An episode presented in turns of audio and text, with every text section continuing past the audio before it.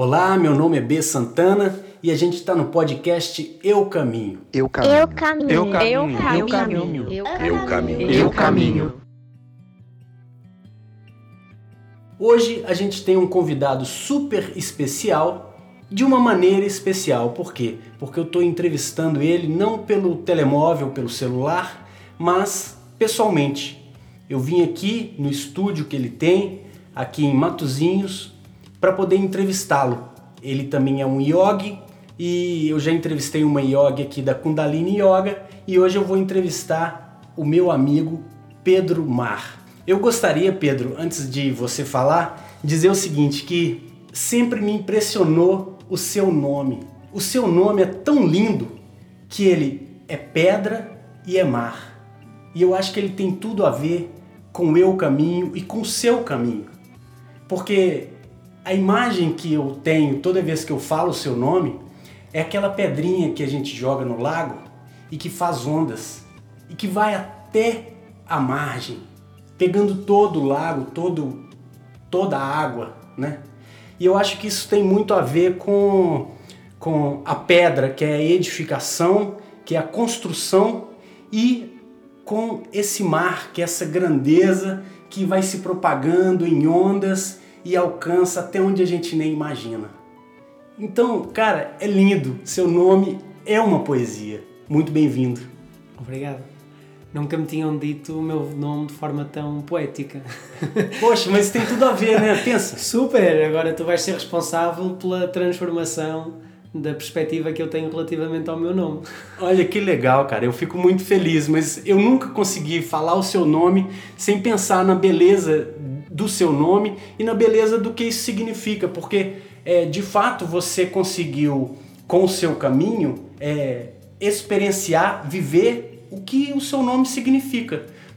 Eu queria que você contasse pra gente a respeito desse seu caminho de yogi. Eu posso dizer que você é um yogi? Sim, sou um yogi, considero-me um yogi já desde os meus 17 anos. Já tenho mais de metade da minha vida sendo yogi uh, do que não sendo. Então acho que sim. Acho que já, já se pode considerar um yogi. Então tudo começou aos 17 anos. Sim, eu comecei a praticar, eh, não sei se com 16, se com 17, Uhum. mas por aí. Agora vou fazer 36, portanto quase há 20 anos. Uhum. E, eh, e eu, eu penso que é, uma, que é algo que já existe dentro de nós, poderia ter sido por outra via, foi pela via do yoga, porque foi aquela que apareceu no momento, Uhum. mas a busca do autoconhecimento, e, na verdade, se não tivesse sido formalizado em, em alguma filosofia ortodoxa, se não fosse algo muito específico, Uhum. eu acho que esse impulso iria ter-se desenvolvido de uma outra forma, né? de forma mais empírica, mais, mais espontânea, menos organizada. Uhum. É? A vantagem da filosofia é que dá-nos uma codificação, uma, uma forma, uma, uma forma de nos estudarmos. O objeto de estudo somos sempre nós, não é? Uhum. Mas a filosofia dá-nos eh, ferramentas e, e, e também, de alguma forma, dá-te um grupo é? com quem tu partilhas e com quem tu, de alguma forma, podes rever determinados comportamentos. Ah, o grupo, é- eu, eu sinto que é importante, e isto é um pouco a antítese do ir caminhar sozinho, mas o grupo é importante Uhum. porque cria o contexto para que algumas experiências aconteçam, não é? E, eh, e para determinadas experiências, visto que nós estamos à procura de algo que é muito profundo, que é o, que é o autoconhecimento, para algumas experiências que requerem um contexto muito diferente daquilo que a sociedade nos oferece, Uhum. o grupo é fundamental, não é? Sim, até o, o Thich Nhat Hanh, ele sempre fala que a sanga é fundamental para você é, sentar em meditação com a sanga, porque você é, consegue com a energia do grupo que você não consegue Claro. sozinho. Eu às vezes sinto muita falta disso no meu projeto, no meu caminho, apesar de eu, eu- eu tentar estabelecer essas outras conexões com várias pessoas. Então já conversei com filósofos, já conversei com yogis, já conversei. Eu até tenho marcado um pastor, por exemplo, para conversar. É, quero muito conversar com um padre, enfim. Mas eu acho que, que falta um pouco isso. E você consegue viver essa, essa coisa da, do grupo hoje aqui com o que você faz? Conta pra gente o que, que você faz. Sim, completamente. Hum, Eu sinto nas minhas práticas, nas práticas que eu ministro, nas minhas palestras, nos meus cursos, que na verdade não são as pessoas que têm o privilégio de me ouvir. Uhum. Sou eu que tenho o privilégio de manifestar através daquele grupo conhecimentos que muitas vezes eu não sabia sequer que os tinha. Uhum. Há um fenómeno muito interessante quando nós nos juntamos num grupo, é que hum, a, a soma de todos os inconscientes que estão ali presentes abre determinados portais do nosso inconsciente e, e revela-nos determinadas informações que, caso contrário, seria muito difícil de nós as termos. Uhum. Uh, não sei se já sentiste isto, mas para cada relação que tu tens, nem que seja com uma pessoa, é mais fácil de analisar um a um, existe um B Santana diferente. Uhum. Então há determinadas pessoas que naturalmente, de forma muito espontânea, retiram um, um B diferente. Uhum, uhum. E, e, tu não precisas de fazer esforço, porque tu, tu está, é como se tu estivesse à, espera desse imã para tu te manifestares de uma determinada forma. E se essa pessoa não aparece mais na tua vida, é como se fosse muito difícil para ti de poderes refletir esse comportamento, ainda que sejas tu. Uhum. É? E o grupo permite isso.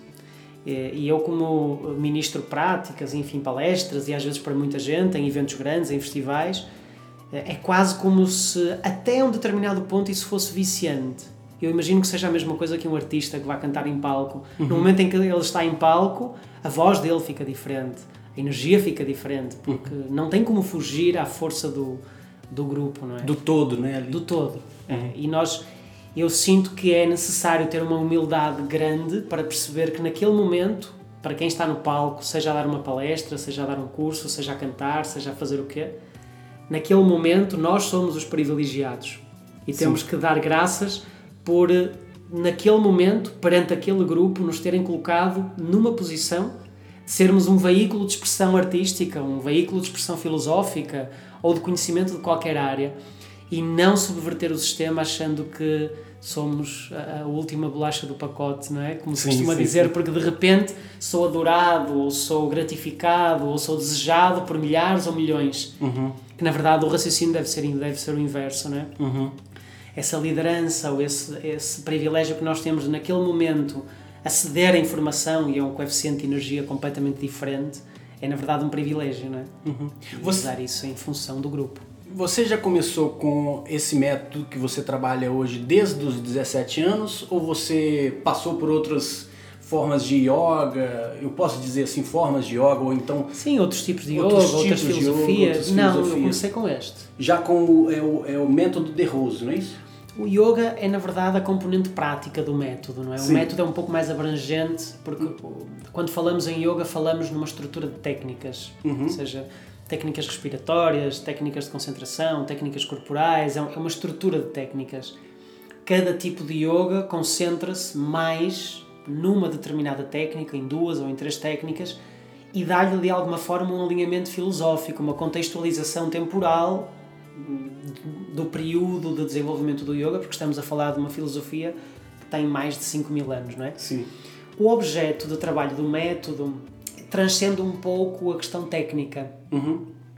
e entra mais na questão até de vida da sociedade contemporânea, que é agora eu tenho estas técnicas, mas o objetivo é como é que eu me posso tornar um indivíduo melhor em sociedade, não é? Até que ponto é que eu posso levar valor acrescentado à minha prática, à empresa, ou ao relacionamento familiar ou afetivo. Então tem essa é, questão holística é, do ser humano presente na sociedade Sim. ligado à, à filosofia do, do, método. Porque o, o, yoga é um processo de autoconhecimento. Sim. Uh, o Tantra, que é outra filosofia uh, ancestral da Índia, da Índia, é o autoconhecimento através do outro. Uhum. E o Samkhya é uma filosofia naturalista, especulativa acerca do universo e que nos dá um modelo teórico de compreensão da nossa posição no cosmos, de alguma forma. Não é? Uhum. Embora o Tantra também entre nessa, hum, nessa explicação.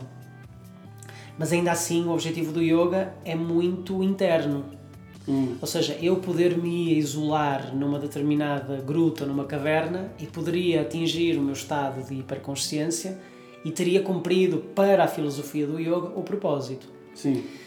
Eh, este, ehm, este tipo de alinhamento ou direção não se enquadra no método, porque o objetivo do método não é eu chegar lá é à medida que eu vou abrindo os limites da minha consciência, como é que eu consigo integrar-me ainda mais numa sociedade e não me desintegrar. Bacana. E, e, e, e tem aqui algumas questões que é é muito mais importante, por exemplo, se eu estiver a analisar um praticante sobre um ponto de vista estritamente de técnica de yoga, eu vou analisar a performance daquela pessoa nas técnicas respiratórias, o tempo de retenção, a capacidade de concentração. O método diz assim, ok, tecnicamente esta pessoa é muito boa, mas isto refletiu-se de alguma forma na melhoria das relações humanas Uhum. dessa pessoa? Uhum. Não. Então, se não se, se não se reflete, de pouco serve. Uhum. Eh, E é interessante porque hum, é como se. Não é bem assim, mas imagina, enfim, estamos a fazer uma suposição. O yoga se concentrasse mais com o resultado técnico e, e o método, no caso, eh, com o relacionamento que daí eh, vem, não é? Sim. O, o valor acrescentado que isso traz para a vida da pessoa e a vida daqueles que, que a rodeiam. Uhum. Tu podes ter alguém. É quase como se o método te desse um direcionamento ao extra, ao coeficiente extra de energia que a prática do yoga te pode dar. Sim, sim. Tu consegues, tu consegues alguém. O yoga não mexe muito com a questão do, da análise da personalidade. Tu consegues alguém que seja até. que tenha um comportamento obsessivo, ou compulsivo, ou desviante, ou paranoico, e se tu deres técnicas a essa pessoa, pode ser que isso se agrave. Uhum. Ou seja, a performance técnica dela, como não vai ter em consideração o comportamento que ela tem e o tipo de visão que ela tem do mundo, muitas vezes a técnica pode piorar, pode ser nocivo. Uhum. Há pessoas que têm traumas de infância, pessoas que bloquearam durante muito tempo perante um contexto, tu colocas essas pessoas a fazer meditação, isso pode ser danoso. Uhum. Pode piorar o, o, o, o cenário, o quadro, não é? Sim. Então, para o método, o mais importante são as relações. É claro que não podemos, não podemos descurar o efeito da prática e simplesmente esquecer as nossas raízes, porque as raízes do método vêm dessa filosofia ancestral, que é o yoga. não é? Claro, claro. Mas tendo como objetivo principal a forma como nós nos relacionamos. Você sabe que eu acho muito interessante isso, porque eu não tinha consciência da, dessa parte filosófica do método de Rose. E eu sempre disse uma coisa, a Ana, por exemplo, que ela, ela acha muito interessante isso. Quando eu voltei do caminho de Santiago, quando eu fui de Roma até Santiago, é, quando eu voltei, eu voltei muito com vontade, assim, de, de, de alguma maneira virar um monge sabe? Só que é, o que eu venho dizendo a partir desse momento, em 2013 ainda, eu falei assim, poxa, é claro que é uma, é uma espécie de brincadeira, né? Mas eu disse o seguinte, ser monge no monastério é muito fácil. Difícil é ser monge aqui, na vida real. Claro. Então eu quero é tentar ser monge aqui, sabe? Na Avenida Paulista, ou aqui em Matozinhos, ou aqui na vida, sabe? Que eu escolhi viver e fazer dessa, é, é, desse meu círculo é, esse projeto de monastério. Então, e eu achei que tem muita sintonia com o que você, com o Claro. que você acabou de dizer, assim, né? Porque não adianta também você ter um, um processo de melhoria de significação interna se isso não se espelhar, inclusive, nas, nas suas relações e tal. Então, é, você acha que, que nesse momento que a gente está tendo é, esse confinamento social, você ainda está conseguindo estabelecer com o seu grupo é, esse tipo de contato para que as pessoas se sintam em grupo e não sozinhas? Sim. Como que você está fazendo?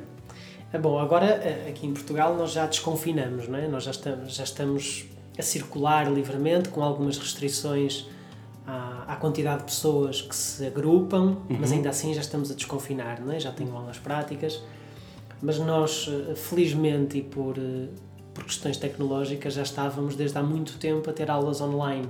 Uhum.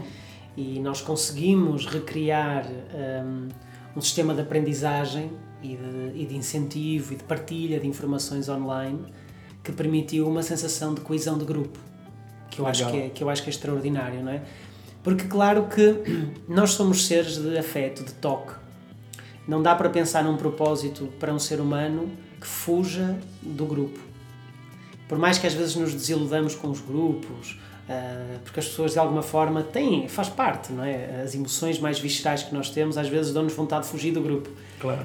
Mas essa é sempre a solução mais fácil. Nós temos que aprender as regras do jogo e querer estar integrados. Pode não ser num grupo, mas, mas com certeza noutro. Se não há nenhum grupo que seja justo a nós, talvez o problema sejamos nós e não o grupo. Uhum. Porque temos sempre que contar com as dificuldades inerentes à, à, à vida em sociedade, não é? Sim. Mas ainda que nós sejamos seres de toque e que estamos à procura do tom da voz, estamos à procura das microexpressões faciais e a internet não resolve isso, não é? Uhum. As experiências, elas eh, eu costumo dizer nas minhas palestras que elas não são externas, as experiências são todas internas.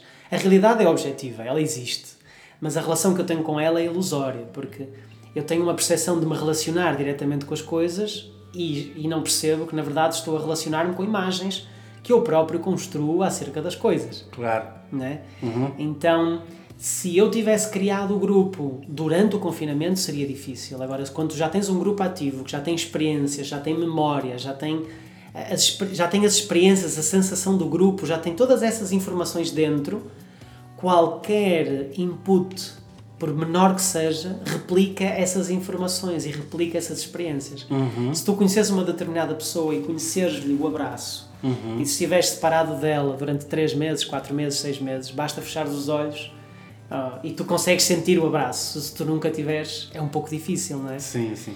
Porque o abraço é uma experiência inteiramente tua. Tu nunca sentiste o corpo da outra pessoa. Tu sentiste o teu corpo a ser abraçado. Uhum. Claro que aquela pessoa faz-te sentir o abraço de uma determinada forma, mas é a memória está no teu corpo. Uhum. E portanto, quando tu fechas os olhos, tu és capaz de sentir novamente o abraço ou sentir-te abraçado por aquela pessoa. Bacana. E eu sinto que é isso que, que, que, na verdade é, foi a nossa, a, a, nossa sorte. Foi nós te, temos experiências de proximidade muito, muito boas, não é? muito vivas. Uhum. Nós abraçamos toda a gente. Na nossa escola nós temos uma relação muito próxima com os alunos Uhum. e, hum, e ainda que confinados, através, de, obviamente, de um ótimo sistema de, de, de aulas via, uh, via net, ou aulas online, Uhum. Os alunos, inclusive, começaram a praticar mais, porque não Legal. havia, não havia, não havia a distância, né? Sim, sim. E, e com um bom micro, com uma boa partilha de som, com uma boa imagem, era, era muitas vezes era, era frequente as pessoas dizerem que se sentiam dentro da sala. Porque tu podes fazer a prática quase de olhos fechados. Se tiveres um bom sistema de som e uma Uhum. música, tu sentes-te perto daquela É, pessoa, é? se- sente-se ali, né?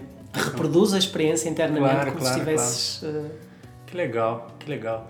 Ô Pedro, é, infelizmente, cara, o nosso tempo é muito curto, assim, olha só. Eu falei com você. Já foi. Já foi, assim, já Cara. foi o tempo, sabe? É, a gente pode, poderia ficar aqui dias conversando, eu tenho certeza disso. E, e eu gostaria de que a gente pudesse encontrar outras vezes, que você participasse outras vezes aqui do programa. Quem sabe até a gente combinar uma live, cara. Quem sabe? Super. Vamos ver se tem jeito. Agora, antes da gente, para encerrar com chave de ouro, eu queria que você desse o caminho para essa pessoa que te ouviu agora e ficou interessada no seu trabalho, na sua partilha, no seu caminho. É, como que ela te acha? E como que ela acha o método? Ok. Fala isso pra, pra gente, por favor, porque a pessoa que tá ouvindo isso lá na casa dela e tal, de repente pode entrar e tal e até começar a fazer parte do grupo, quem sabe? Sim. Eu não sou, eu não sou muito bom na, na comunicação uh, uh, online, não é? Eu, não tenho, eu nem sequer tenho um site pessoal. Eu tenho um site da escola, em derrosamatezinhos.pt. Tenho uma página de Instagram uh, que raramente publico coisas. Normalmente sou convidado para fazer lives, então vou fazendo umas lives, mas é a convite dos outros. Mas a página do Instagram está em Pedro Mar, Uhum. então podem mandar mensagem por lá, podem encontrar no Facebook também, Pedro Mar. Felizmente não há muitos no mundo, não é? e agora eu vou ficar com outro significado. Depois de toda a tua explicação poética acerca do nome, sempre que alguém disser o meu nome, eu vou só brevemente eu vou te dizer que eu tinha vergonha do nome quando eu era adolescente. É mesmo? Porque os meus amigos na escola brincavam, zoavam com o nome, porque há sempre aquela brincadeira de criança, de fazer Claro. associações. E eu dizia à minha mãe que ia trocar de nome quando tivesse 18 anos. Olha Quando só. fosse, eh, quando tivesse maioridade ia trocar de nome. E a partir do momento em que fiz 18 comecei a gostar do nome. E hoje acho poético, mas a partir de hoje eu vou achá-lo ainda mais. Que bom. Porque eu não fazia a associação do Pedro e da Pedra, que na verdade é isso. não é? Claro, claro, claro. Que achei extraordinário. Poxa, que, Que bom, que assim, fico muito grato por ter contribuído de alguma, de alguma forma. Muito legal. Fico. E Fico quero fazer feliz. essa live e quero participar em mais podcasts contigo. Beleza, vamos fazer sim. Muito obrigado pela sua participação Obrigado. e bom caminho. Obrigado, bom caminho também. Eu caminho. Eu caminho. Eu caminho. Eu caminho. Eu caminho. Eu caminho.